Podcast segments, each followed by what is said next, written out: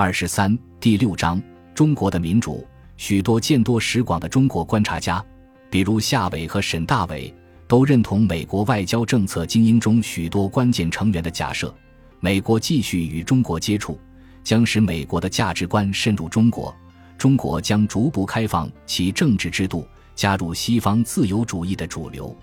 库尔特·坎贝尔是一位诚实的政策制定者，他明确地指出，这些都是美国的期望。在二零一八年《外交事务》杂志三至四月刊上，他在与埃利拉特纳合著的一篇文章中写道：“加深中美商业、外交和文化联系将改变中国的内部发展和外部行为。”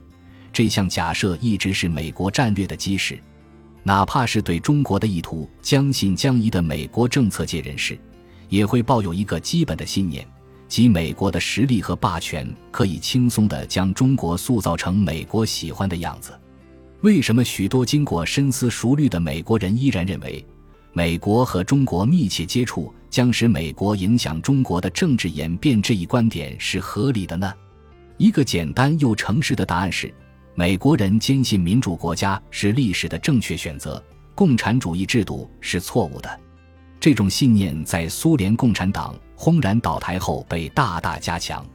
历史学家习惯用长远的眼光来看待人类事件。从历史角度来看，显然自1776年建国以来，美利坚合众国的历史尚不到250年。相形之下，中国有着几千年的悠久历史。如果从秦始皇统一中国开始算起，中国的政治文化和传统发展近乎美国政治历史的十倍之久。毫无疑问，未来的历史学家将对美国政治决策者的坚定信念感到困惑。一个更小、更年轻的共和国可能会决定性的影响一个人口是其四倍、历史比其长许多的国家的政治演变吗？中国人会透过自己的视角看待自身的历史。在过去两千多年的时光里。中国遭遇分裂破碎的次数，比它被团结凝聚起来的次数要多。每一次中央政治控制崩溃后，混乱就会滋生，中国人民会遭受一系列苦难，从饥荒到内战和暴力猖獗。在中国的政治文化中，最大的恐惧是混乱。中国经历过许多长期处于混乱状态的时期。包括从1842年鸦片战争到1949年中华人民共和国成立的屈辱事迹。因此，当中国人民需要在强大的中央控制和混乱的政治竞争之间做出选择时，他们本能地倾向于选择强大的中央控制。这种悠久的历史和政治文化或许能够很好地解释中国对国家主席任期修改的决定。这一决定可能是基于这样一种观点。中国面临着陷入混乱的真正危险，有两个重大的挑战出现了，他们可能会削弱中国共产党强有力的中央控制。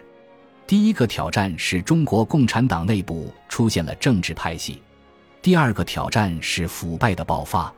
一九七八年，邓小平实行四个现代化政策后，社会主义市场经济得以释放和发展，创造了巨大的经济增长和个人财富积累。利用这些巨额财富去影响公共政策是一种自然而然的诱惑。如果这种派系主义和腐败的双重威胁没能被有效的消除，那么中国共产党很可能会失去其合法性和政治控制。在面临重大政治挑战和中国更漫长历史的背景下，习近平主席重申强有力的中央控制以保持中国团结是很自然的。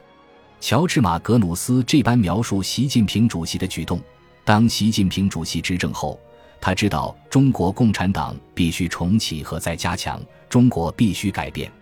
因此，中国共产党变得更强大和更有控制力。中国在当今世界上的影响力也是前所未有的。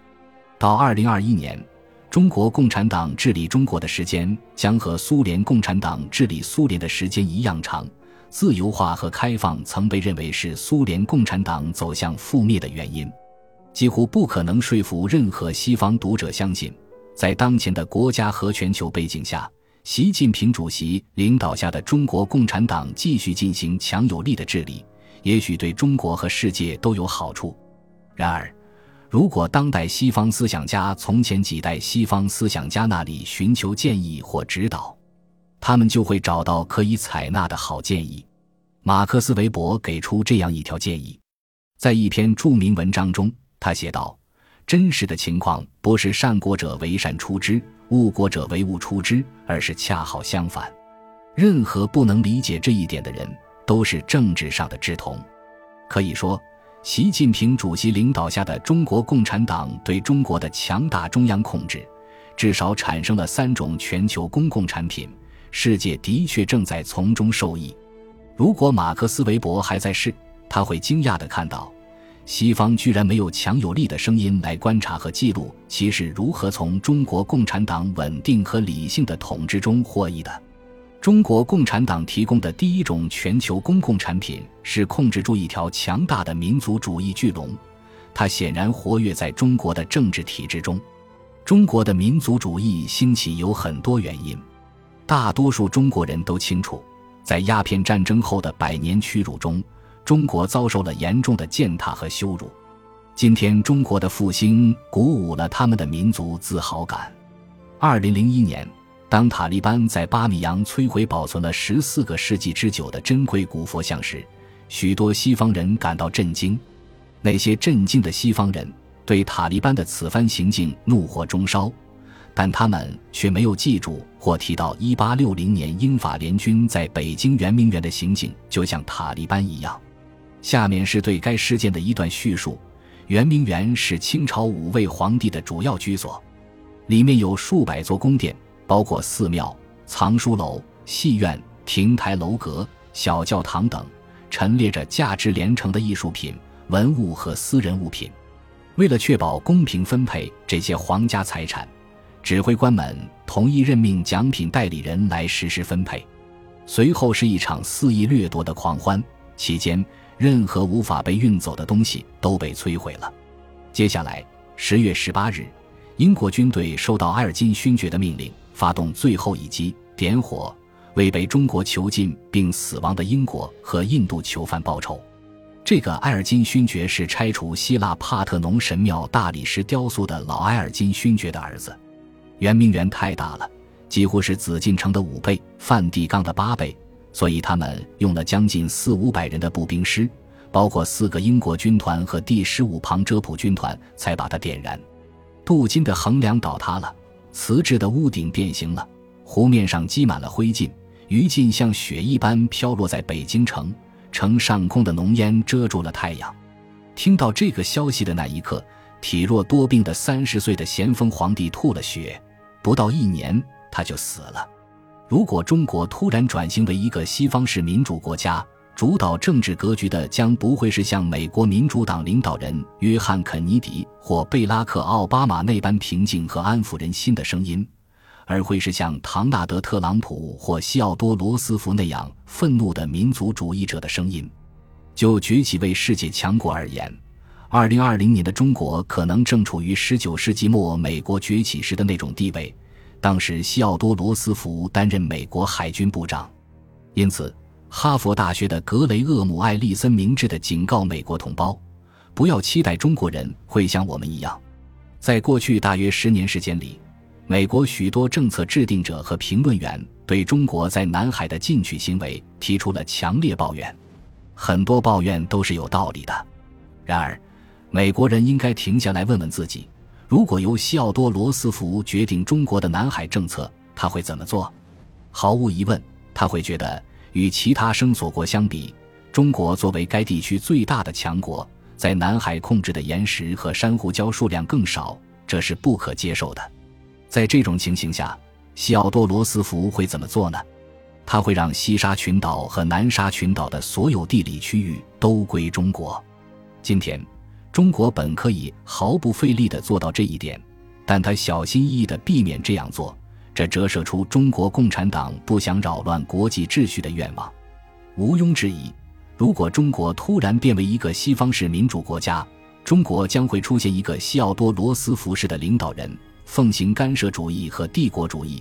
而不是习近平主席这样奉行克制和不干涉原则的领导人。习近平主席之所以有能力抑制在中国政治体制中徘徊的强大的民族主义巨龙，是因为中国共产党已经发展出一个治理中国的有效政治模式。从理论上讲，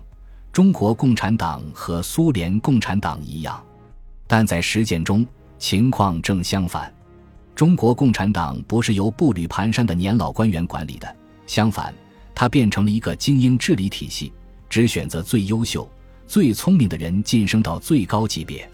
中国共产党并不完美，没有哪个人类机构是完美的。